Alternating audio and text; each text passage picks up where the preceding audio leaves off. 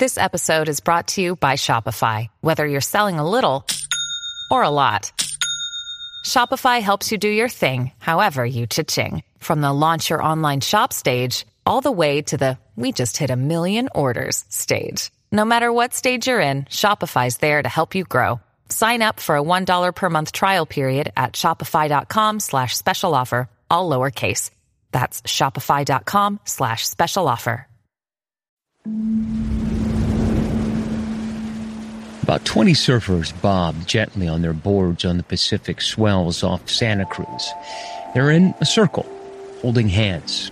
This is how surfers say farewell to a missing companion, to one of their own. They are mourning Chris Smith. They haven't had a traditional funeral. There is no body to bury. His family and friends feel this surfer's ritual, a stone's throw from the Smith family's Kelly Lake home, is a more fitting goodbye.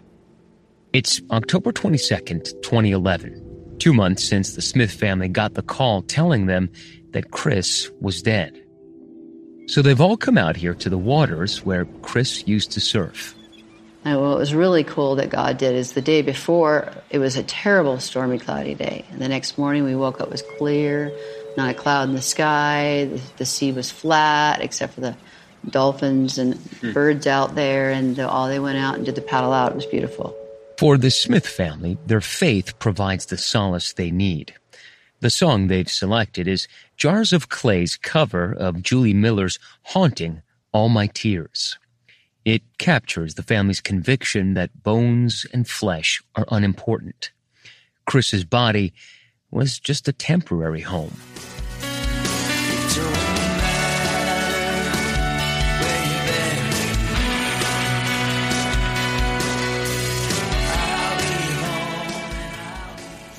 And so it was just such a kind of prophetic song, you know, to what's turned out. So we don't have anything, no body, but we know where he is and we'll see him again.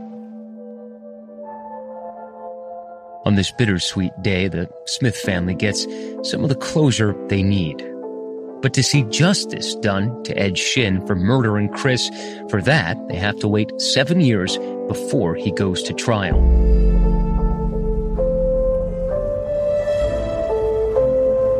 I'm Matt Gutman, and this is 2020's Cutthroat Inc.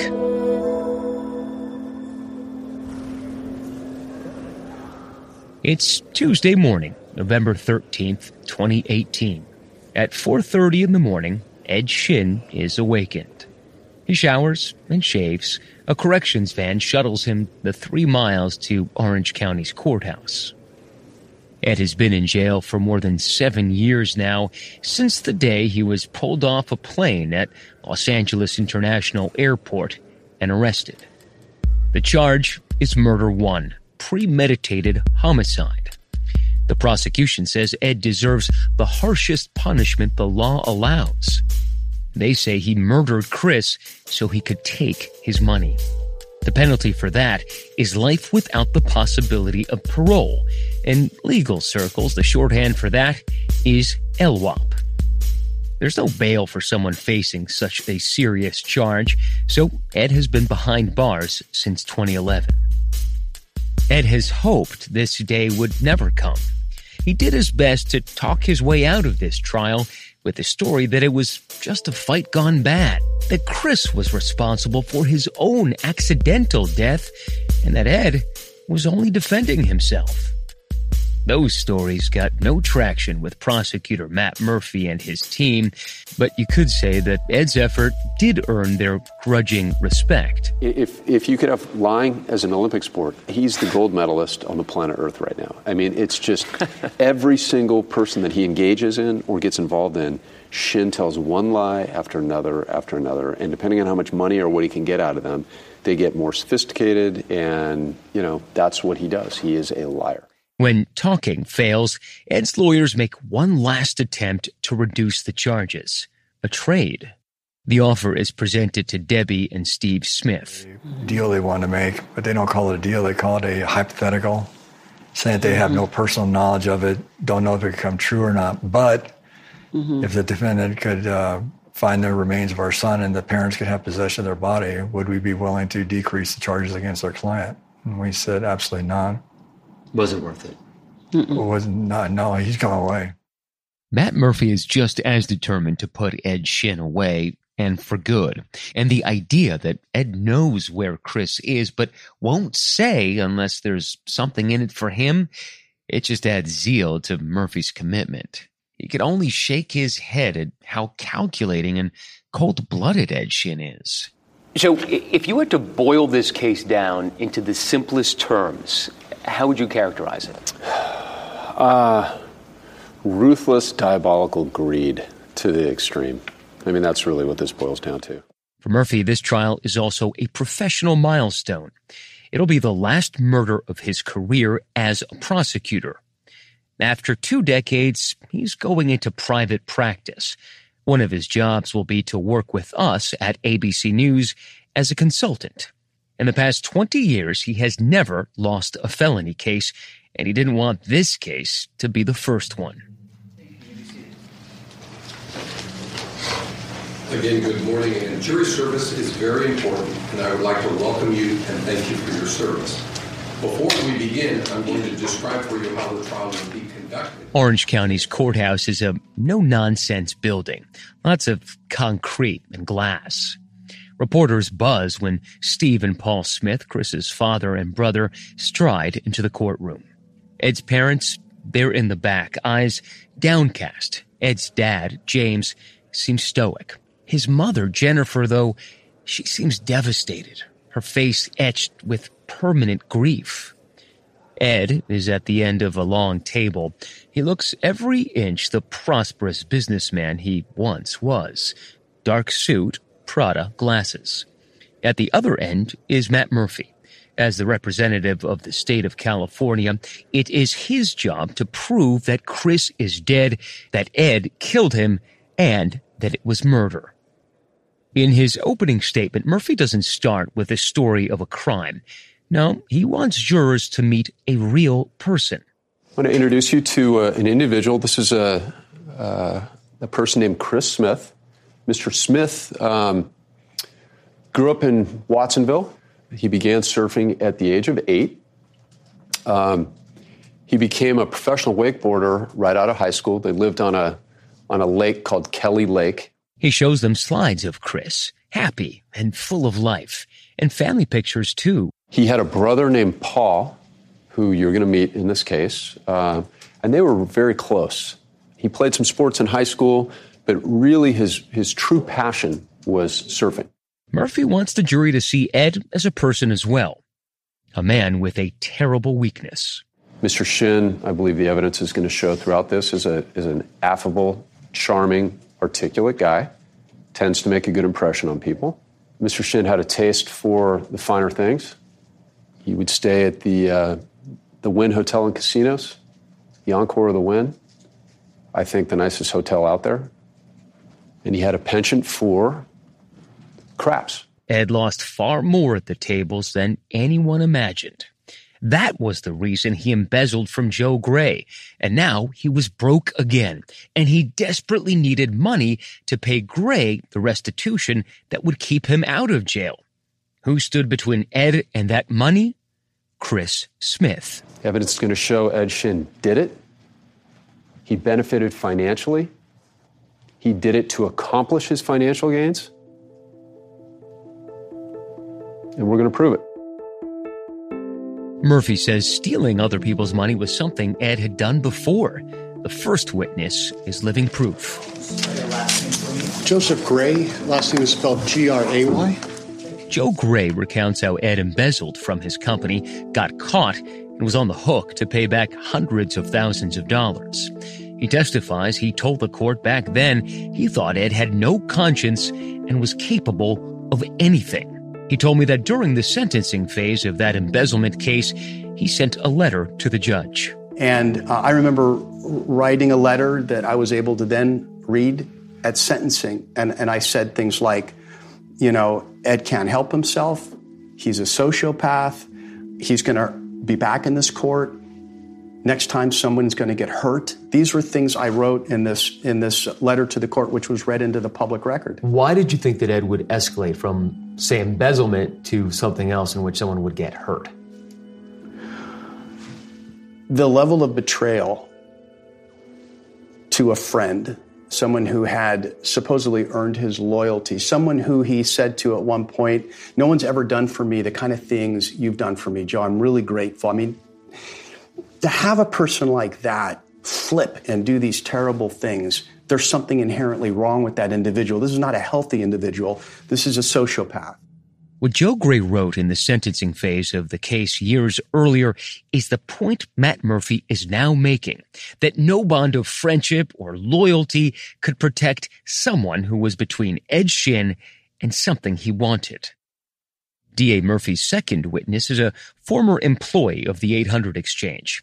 She tells the jury about what it was like to work with Ed and Chris, the trips to Vegas, Ed's gambling. She tells the court that while Chris was free spirited, he wasn't the kind of guy who'd get into a fight. The first day's final witness is Steve Smith. He tells the jury about his son and their family. Chris kept in touch, a week rarely went by without a call or an email. He says the family wasn't alarmed when they heard that Chris had taken off because, you know, he would disappear from time to time. But those emails weren't like him. And then he uh, all of a sudden be up and down, kind of like a roller coaster ride for us. Yeah, he was very depressed after a while, became a state suicidal, thinking he was going to kill himself, taking drugs. Uh, um, then all of a sudden he'd get happy again after the emails stopped coming, Steve says he and Debbie started to try to find their son. One thing Steve did was talk to Ed, who told him that story of Chris doing drugs, the fake passport, sailing away with Tiffany Taylor, the money he'd sent to him via Cayman Islands accounts. Murphy asked Steve what happened to Chris's money. After all, he owned nearly half of a successful multi-million dollar company. Murphy hopes the jury will quickly conclude that not only did Ed kill Chris, but he cleaned him out. Have you ever been contacted by any financial institution, any sort of uh, entity of any kind, saying we have assets of some sort and we are looking for either Chris Smith or his heirs? No. Okay.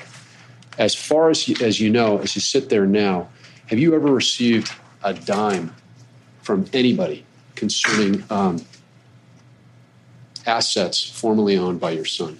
No. I have nothing further. On the trial's second day, Murphy calls the woman the Smith family believed for months had sailed away with Chris on a yacht. The woman we know as Tiffany Taylor, Galapagos Tiffany. She says the whole Chris and Tiffany ocean getaway story was a lie that she knew nothing about. She'd never been on any boat with a Chris Smith. Chris's former lawyer, Ernesto Aldover, then tells of the strange emails he got. The ones supposedly documenting Chris's selling of his share of the 800 exchange to Ed. Then Chris's brother, Paul, talks about all the things Chris had to live for. We were both really happy to be together.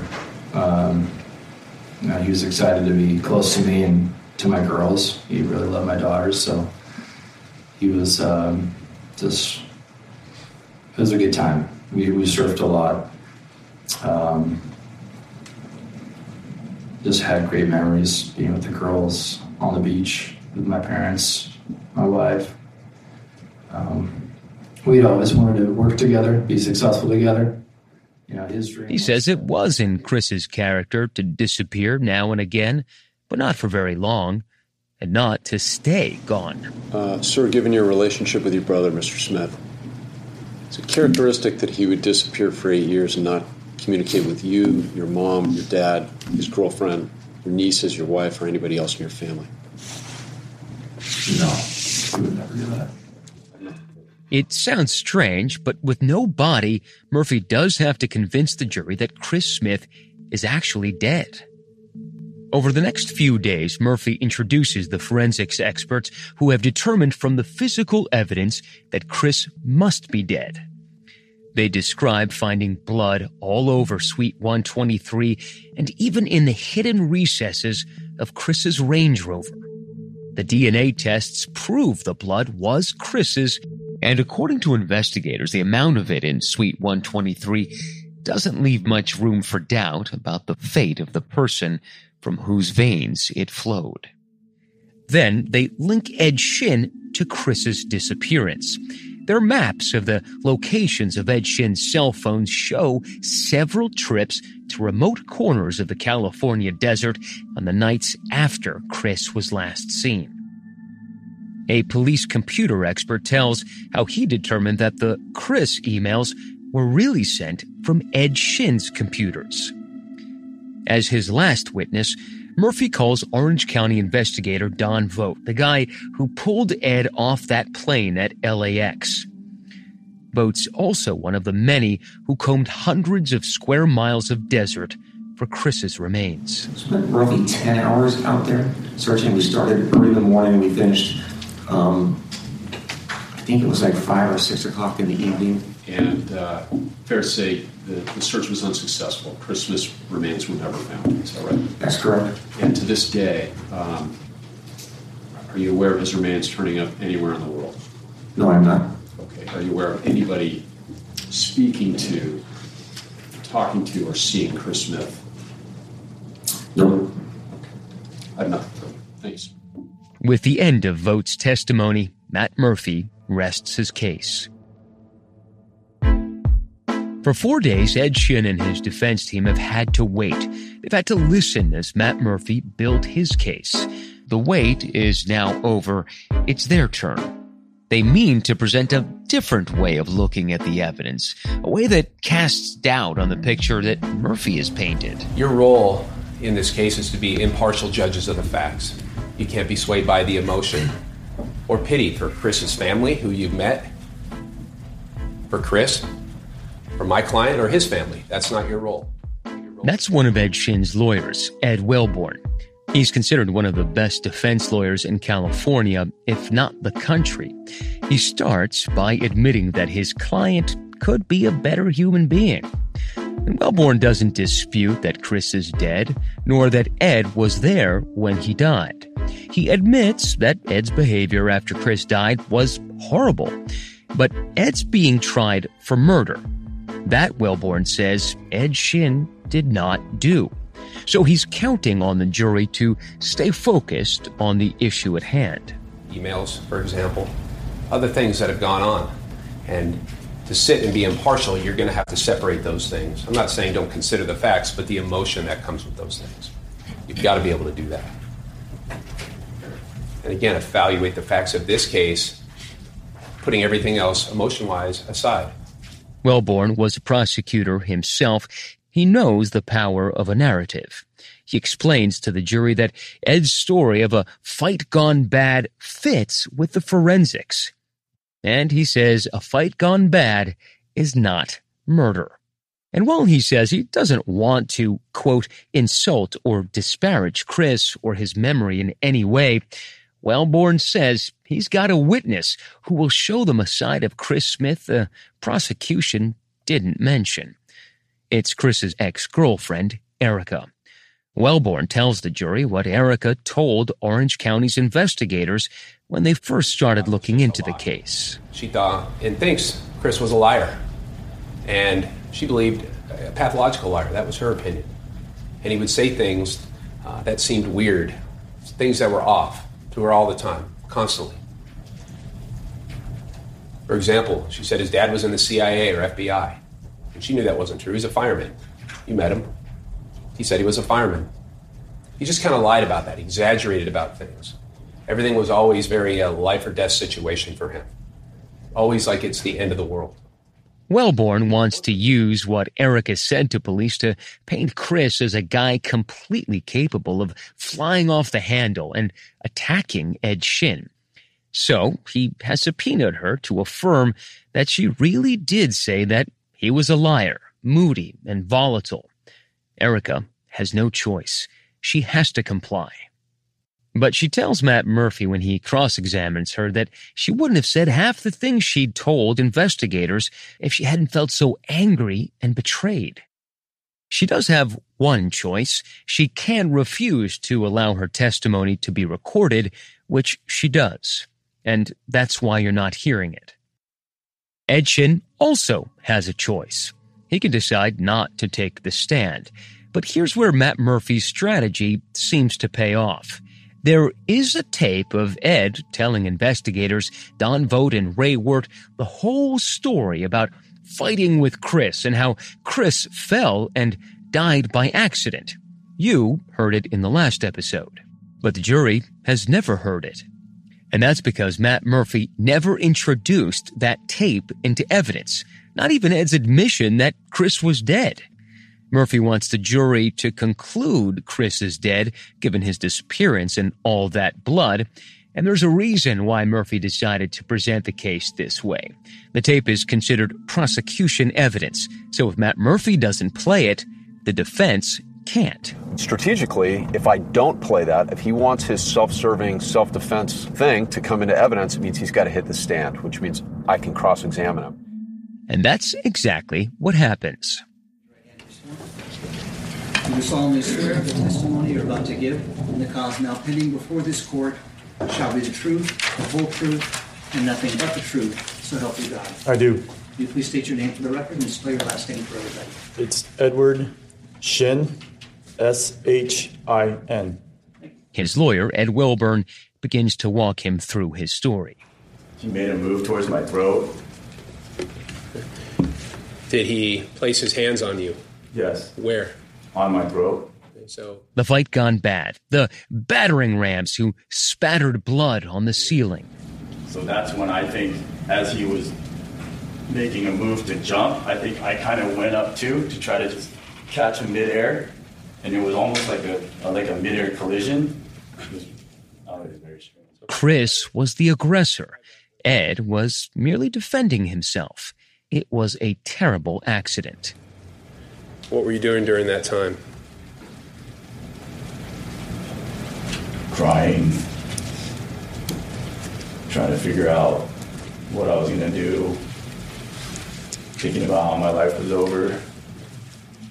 A panicky cover up not to conceal a crime, but to buy time for a shocked and disoriented guy just to think.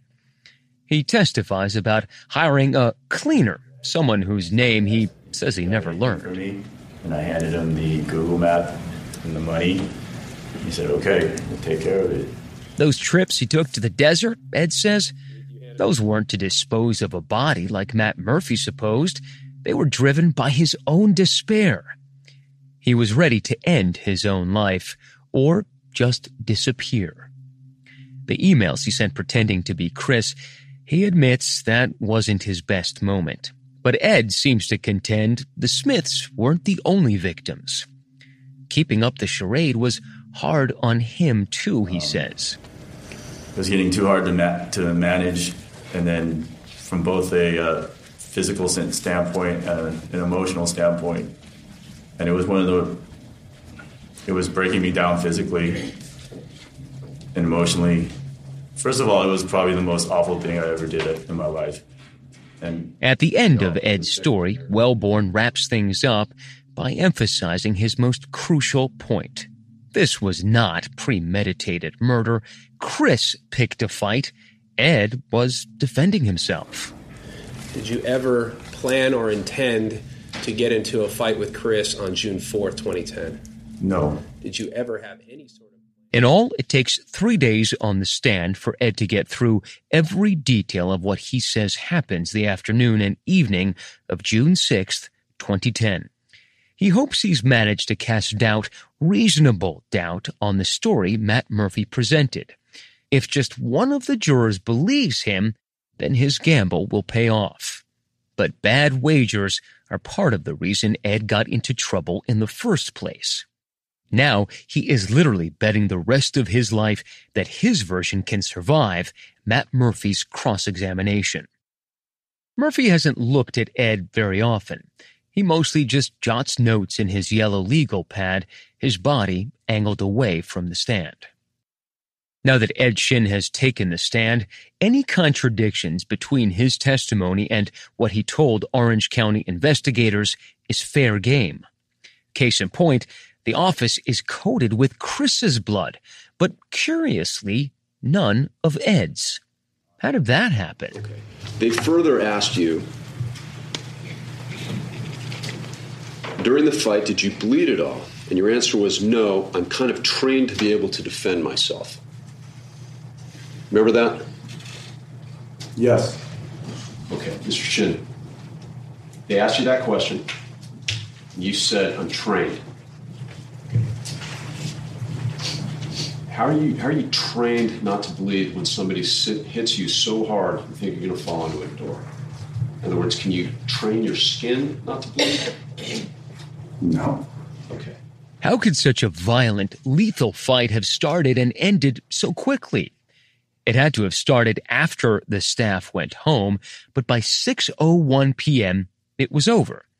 That's when Ed, pretending to be Chris, actually sent a carefully crafted email to Chris's lawyer to transfer ownership of their company to Ed. Your first thought in this panic state was, I guess it would have been after you see him in a fetal position on the floor, was, I can now get insurance from the company, right? No. Well, that's what this email accomplishes, right? Yes. Okay. Ed's lawyers had tried to excuse the emails as bad decisions made in panic. But Murphy makes sure the jury knows that Ed was certainly thinking clearly about Chris's money. And that email to Erica, that wasn't just Ed covering his tracks, it was cruel. Would you agree with me, sir, that there are about a thousand nice ways that you can break up with another person that you're in a relationship with? Would you agree? Yes. Okay. And you wrote her an email saying, I don't love you anymore and I'm leaving to go to the Galapagos Islands, right? Something to that effect, yes. Okay. And obviously, Mr. Shin, you know that for any human being who gets an email like that, they're going to be brokenhearted. Fair to say? Yes. The Ed Shin that Murphy presents to the jury isn't just dishonest. The emails to Erica and the Smith family reveal him to be manipulative and heartless. There's a million different ways that you can write to those people and suggest to them how their son, who they loved, died, right? Yes. Okay, and the way you chose to do this, Mr. Shin, was you sent an email to his parents, to his loving mother and father, suggesting that he was suicidal because of them, right? No. Okay. Let's let's read it together. You know he's going to die. In other words, you know he's not coming home, right? Yes. And you can write all kinds of nice things to those folks so that they spend the rest of their lives thinking, at least he died happy, right? Yes. Okay. Ed also insists he has no idea what happened to Chris's body. It ended up in the hands of that mysterious cleaner. He makes the body disappear, right? Yes. Okay. No idea where that body went, Mr. Shin. That's your testimony to these people? Yes. Okay. Now, when Steve Smith. Ed's whole defense depends on the jury thinking his story of a fight gone wrong might be true. An autopsy would settle the question. For that, you need a body. Murphy is certain that Ed knows where Chris's body is, and he continues to edge Ed into a corner. As the dust settled in your mind and you started thinking about this, and you realized that this body, Mr. Smith's body, um, he had an injury consistent with that on his skull. That'd be something very important to proving your story, right?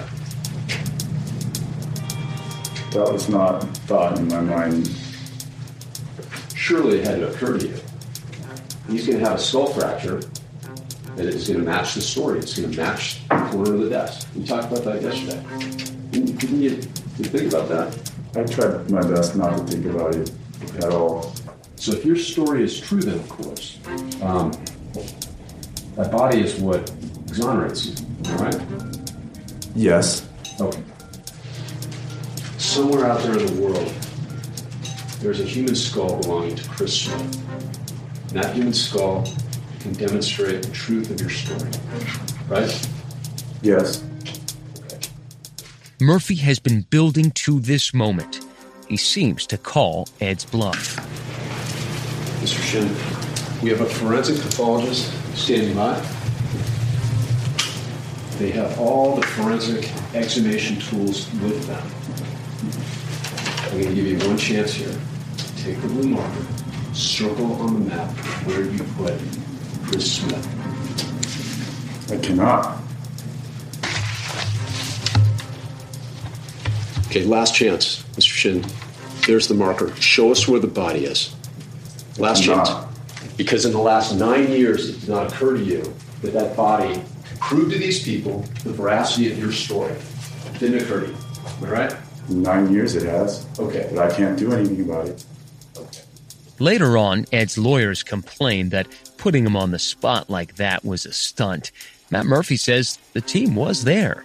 And we had a uh, San Diego County certified cadaver dog uh, named Karma, of all things. I mean, the irony of that, Karma. And so Karma was out there with her handler and and some sheriff's deputies. They had all the, the tools for forensic exhumation, and we had a pathologist on standby.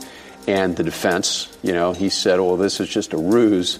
It was not a ruse. Those people were waiting out there for two very cold. Some prosecutors drown jurors in technicalities.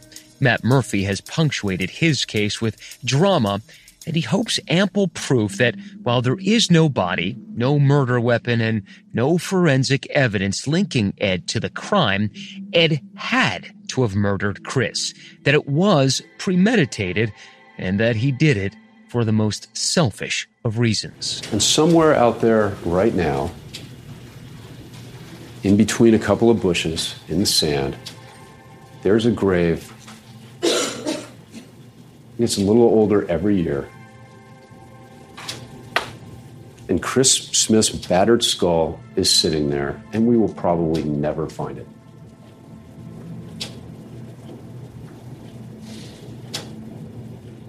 We're never going to find his money. We're never going to find his gold. That guy took everything that he had. And then he bashed him and defamed him to his family, to his girlfriend, to the coworkers. Took his life, ruined his memory. He wants to get away with it. The evidence here, ladies and gentlemen, is overwhelming. This is really important. It's not a vol, voluntary manslaughter. It's not a second. It's a first degree murder. He did it for the money. Folks, I, I implore you, hold him accountable for that. With that, Murphy's last murder case goes to the jury.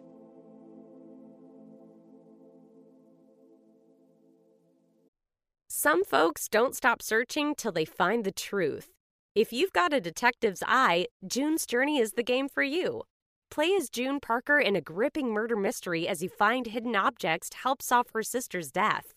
You'll hunt for clues in hundreds of beautifully illustrated scenes set in the roaring 20s. New chapters are added weekly.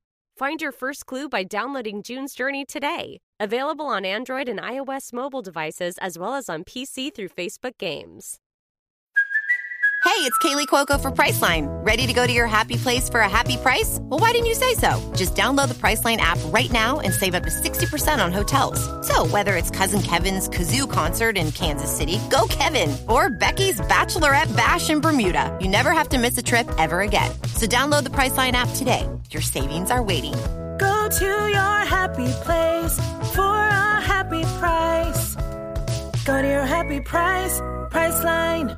People who disappear without a trace. Where is she? The most notorious murder cases in New York. Pure evil. And the most devious killers. There's a Hannibal Lecter feel to him. For chilling true crime stories, follow the True Crime NYC podcast wherever you listen. 40 minutes. 40 minutes is all it takes for the jury to decide.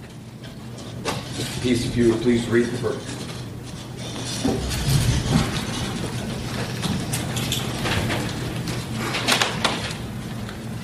Superior Court of California, County of Orange, Central Justice Center. After nearly nine years and nine days of trial, it comes down to this Verdict. We, the jury, in the above entitled action, find the defendant, Edward Young Shin, guilty of the crime of felony, to wit, violation of Section 187, parenthesis A of the Penal Code of the State of California, murder, as charged in count one of the information. Guilty. First degree murder. There's only one question now. Does the jury believe Ed murdered Chris for financial gain? Finding. We, the jury, in the above entitled action, find it to be true that the special circumstance exists, to wit, murder during the commission of the crime of murder. Ladies and gentlemen, was that your verdict and was that your finding? Again, guilty. Even with no body, no murder weapon, no security camera video, it was no problem for the jury. They found him guilty.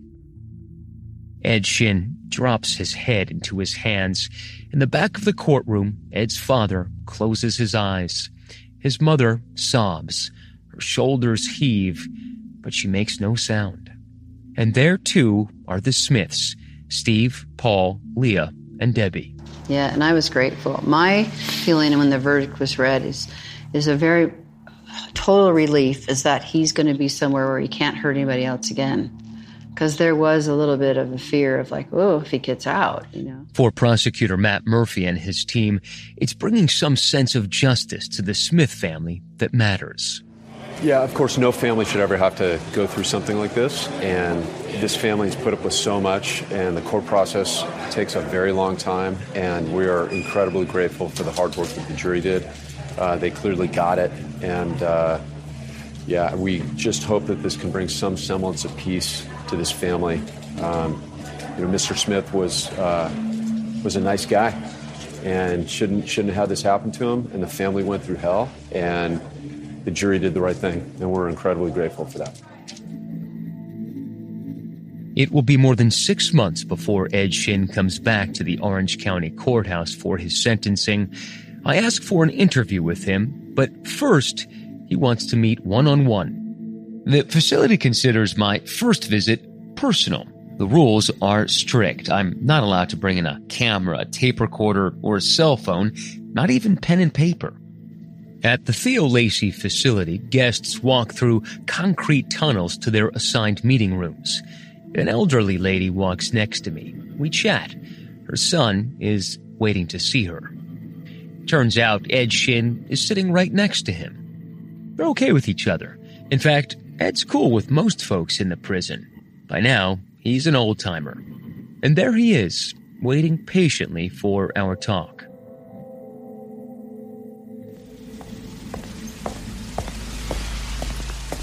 Forty-five minutes later, I rush back to my car to record my impressions.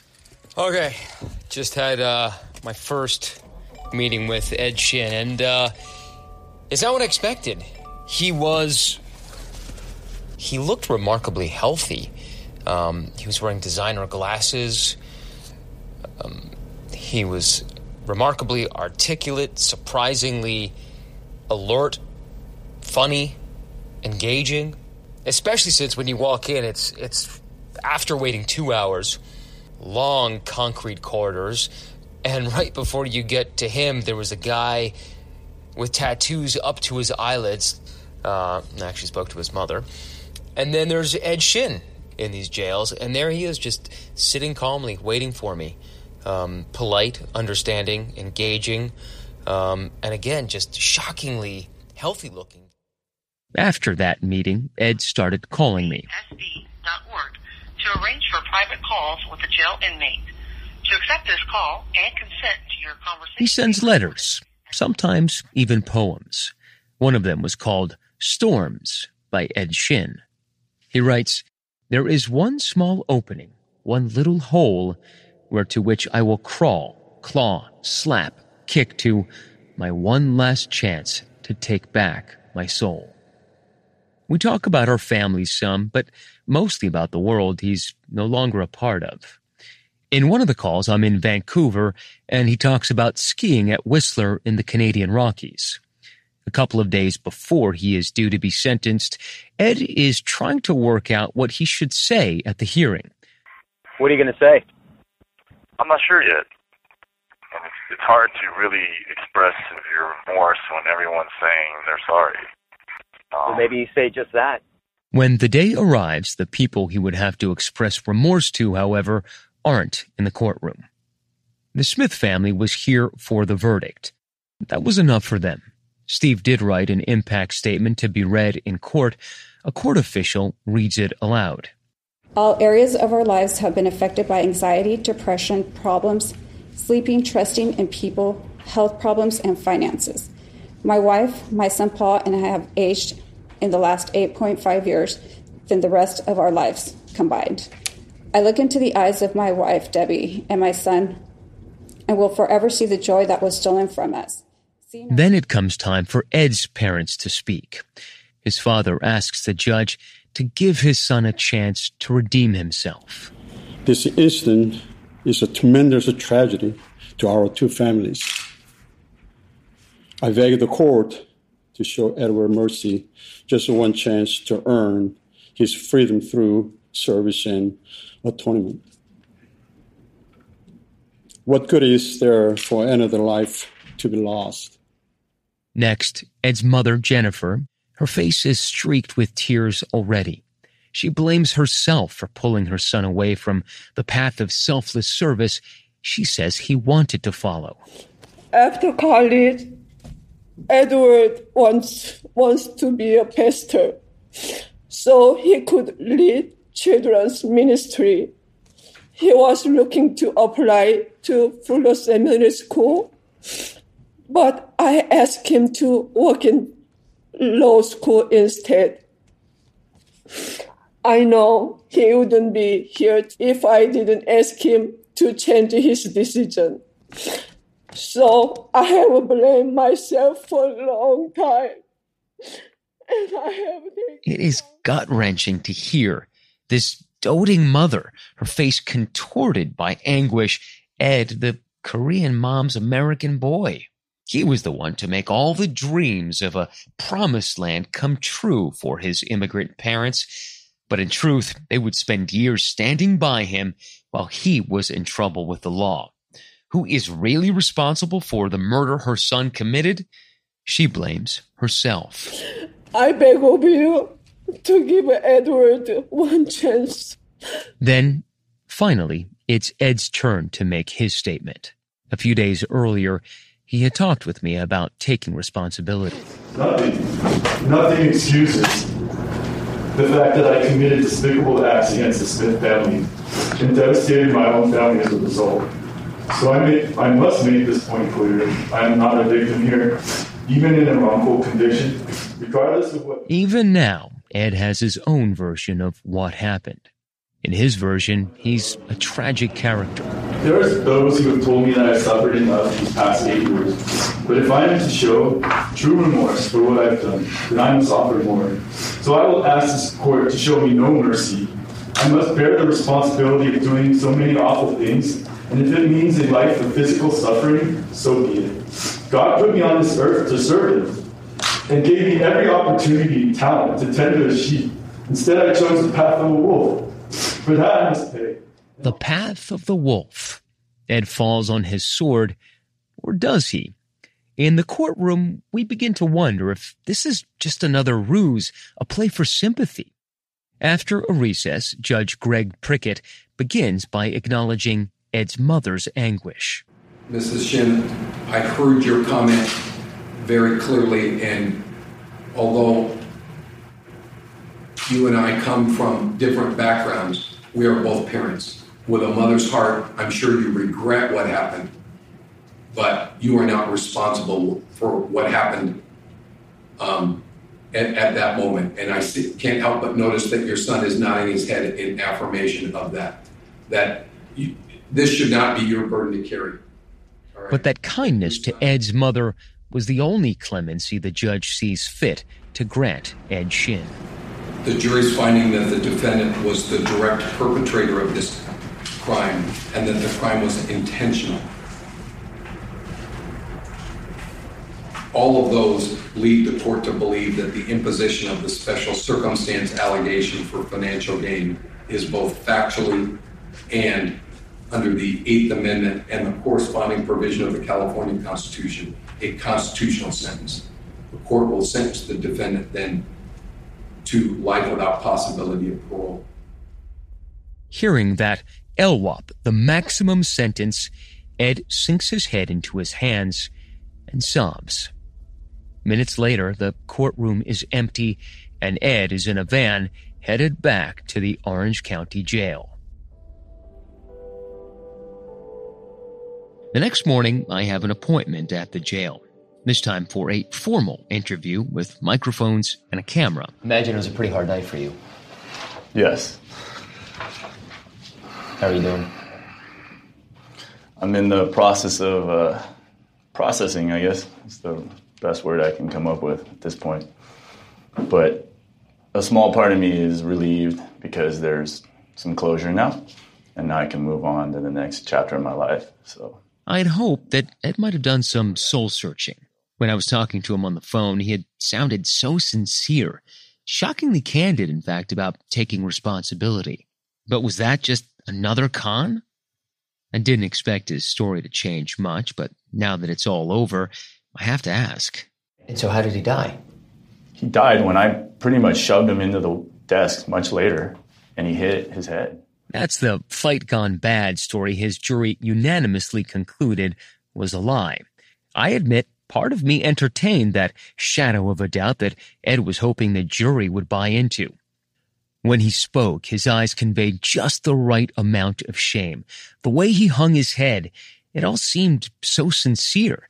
He was open about all the terrible things he admitted to, except for one. Where's Chris's body? I don't know. This, and this person, we don't even have to have a name, never told you what they were doing with it? I never asked. There's no. Why would. What's the point of knowing? It would seem that at this point, Ed has nothing to lose and maybe, maybe something to gain by giving up the location of Chris's body. It might show he was capable of empathy, that he was trying to repair the damage he had done. You know, in, in, in some ways, you killed Chris, then you faked his identity, and now you're holding the location of his body. I'm not holding it because I don't know it. There's no way I can get to that at this point. It's and there's no way that I'm going to do with it. It- I'm sorry. I, you know, I wish I could. You know, I wish I could tell you more, but it's just not something that I can talk about. And I know that's probably what everybody wants to know, right? Even now, Ed's story is changing again. He is now portraying himself as a victim of injustice. It was such an emotionally charged case to begin with, and I've always been the bad guy, and I've never had an opportunity to just speak up and say, "Look, it's not as, it's not what everyone else makes it out to be." He hints that he's a martyr of sorts, that he's protecting a secret. What's to say that this is not just another lie? Because why? What's the point of it? I don't know. Exactly. There's some, you know, there's something bigger that I just can't talk about, and Maybe it's a bargaining chip for the future, although No. one would think There- you would have used there it is already. no, there, no, it's not. You know, you have to think about it. If someone's willing to give up his life to protect a secret, there's a reason, right? And that, and that's, you know, that's as far as I'll go with it. It's infuriating and frustrating and only a minuscule fraction of what the Smith family has dealt with all these years. I come back at him again. Doesn't make any sense. I'm sorry. I know you're a reporter and you want all the answers, but sometimes they just they're not always there.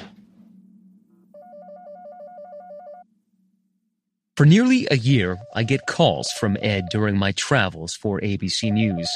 I always try to answer. Hello, Matt. Hey, Ed, how are you? I'm all right. In early August of 2019, he calls to alert me that he's finally being shipped from jail to prison. It seems he's almost relieved. A lot of people don't. Some, most people tend to be afraid of change, but given my circumstance, you know, I think a little change is not a bad thing. Um, you know, I'm certainly apprehensive about what prison is going to be like, but at the same time, I'm going to be very busy with uh, multiple things. You know, I'm not afraid of going, but so yeah, just but I'm waiting, tired of waiting. A couple of weeks later, Ed is transferred to a California state prison. He has filed an appeal seeking to overturn his conviction. He holds a sliver of hope that one day he may be free. He sends me letters from time to time. I try to write back. He says he's learning the ways of prison. Seems content in a way. He tells me about his Samoan roommate, how many burpees he does a day, and we're both parents, and he talks about how his kids are growing up without him, and that one day he hopes to see them again. I've asked him again about Chris's body. The investigators are all convinced it is out in the desert somewhere, and that Ed knows where it is. It's hard to figure out what he's thinking. The only game Ed has to play is the long game. Somehow convincing the people he has hurt that he has changed. To do that will take years, which he has. LWOP, life without the possibility of parole. In prison, it means the same as eternity. In the end, it could be that the only person who truly believes Ed Shin's version of events is Ed Shin. Maybe Matt Murphy puts it best. You get a guy who is, um, I mean, self centered is almost a cliche, but the whole world exists to serve Ed, Ed Shin. And not just self centered, manipulative. And in one of those prison letters to me, it gets a little creepy. It offers a restaurant recommendation. It just happens to be a couple of blocks from my home. I've never given Ed my address. His letters go to my office in the Los Angeles Bureau. Yep, I get it. You know where I live. Ten years since Chris's trip around the world that wasn't, the what ifs continue to haunt Steve and Debbie. If you could go back and do something over again, would you? And what would it be? I mean, in this case, how it would? Run a uh, Google Ed Shin. Yeah. Investigate him. Investigate him. And never let Chris be. I would say, no, we Google this guy and that he's bad, so don't go into business. He probably wouldn't have. Yeah. Hindsight? Yeah. You know, investigate. And that's why now we're, we just, oh gosh, got to run everything by a detective like Joe DeLeo. Right. Mm-hmm. Yeah. Mm-hmm. Well, now he's a part of the family too. Mm-hmm. Yes. Where Chris's mortal remains are is still a mystery. It's almost certain that Chris ended up somewhere in the desert. You might hear the buzz of a far off plane or chirp of a bird or two, but it's the wind you notice most. It whips away the moisture from your face, and over time it seems to wipe away tracks. Pretty much anything that doesn't grow out of the soil. Is one of the many secrets this desert conceals the answer to the question what really happened in Suite 123? For Steve and Debbie Smith, there is no mystery. They know exactly where their son is. Chris is in heaven. We know that. You know, we feel his spirit with us all the time. So, Whatever is in that desert is not Chris. no, No. no, He's in heaven. he's up and out. It's been there for a long time, enjoying Mhm. it. Yeah. Steve and Debbie Smith still live in Bend, Oregon. Paul and Leah Smith live there too. What haunts Paul and Leah and their kids isn't the what ifs, it's the family boogeyman, Ed Shin. you can live life with not so much as a speeding ticket. And then all of a sudden, this freight train of destruction and lies just comes barreling through. Like he took that ability to live in like peace and safety in your own home.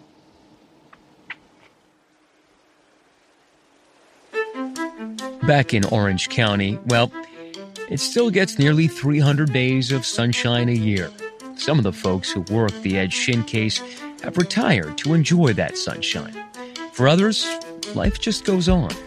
Don Vogt is now the sergeant in charge of all Orange County's homicide investigators. His partner, Ray Wirt, has retired. Sergeant Louise Calouse, she's retired too. She left the force a few years ago. She still rides those Harley style bikes.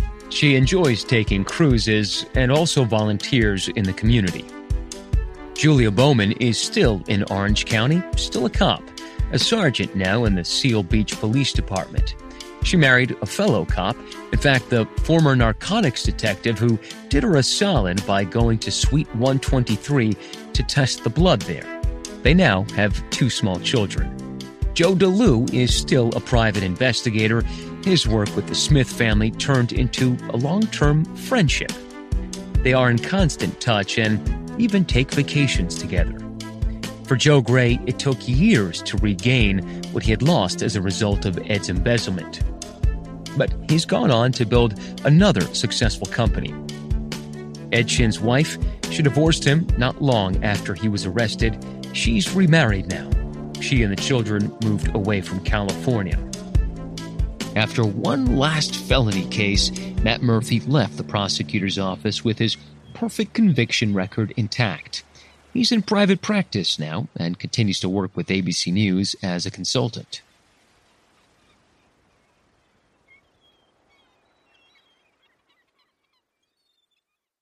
Cutthroat Inc. is a production of ABC Audio and 2020, reported by me, Matt Gutman, written by me and our producer, Richard O'Regan, produced and edited by Susie Liu and Oluwakemi Aladasui. Additional reporting by producers Tim Gorin, Sonny Antrim. Our editorial producer was Dwan Perrin. Casey Tomchek was our production assistant. Additional support by Lydia Noon, Dana Schaefer, Jenny Goldstein, and Marwa Muwaki. Mixing and scoring by Evan Viola. Our researchers are Felisa Fine, Natalie Savitz, and Brad Martin. Special thanks to Josh Cohen and Stacia Deshishku. Terry Lickstein is our executive producer of this podcast, and David Sloan is our senior executive producer of network primetime content. I'm Matt Gutman.